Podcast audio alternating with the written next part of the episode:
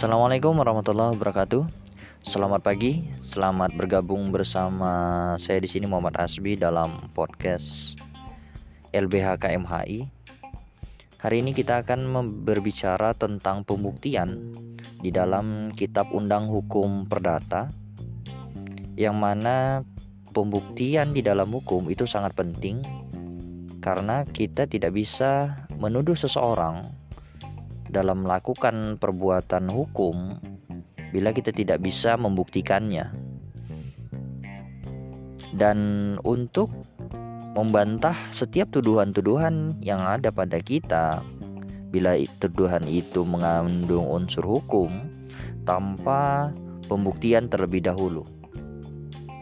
Hal tersebut sesuai dengan pasal 1865 yang menyatakan bahwa setiap yang mendalilkan sesuatu atau membantah dalil orang lain itu wajib bisa membuktikannya. Pasal 1865 Kitab Undang Hukum Perdata. Bukti bukti-bukti tersebut bisa kita lihat urutannya pada pasal 1866 yang mana alat bukti itu adalah tulisan, saksi, persangkaan, pengakuan, dan sumpah. Artinya di sini untuk urutan pertama dan kedua, tulisan dan saksi itu merupakan suatu hal yang sangat penting dalam pembuktian. Tulisan artinya akta otentik berupa tertulis itu menjadi pembuktian alat bukti yang sangat kuat dalam hal hukum perdata. Selanjutnya saksi. Orang yang menyaksikan perbuatan hukum tersebut itu menjadi suatu bukti yang sangat kuat. Bahkan di dalam pasal 1905 satu saksi itu tidak bisa dijadikan alat bukti di pengadilan tanpa bukti yang lain. Berlakulah asas unus testis nullus testis. Satu bukti bukanlah satu saksi bukanlah alat bukti.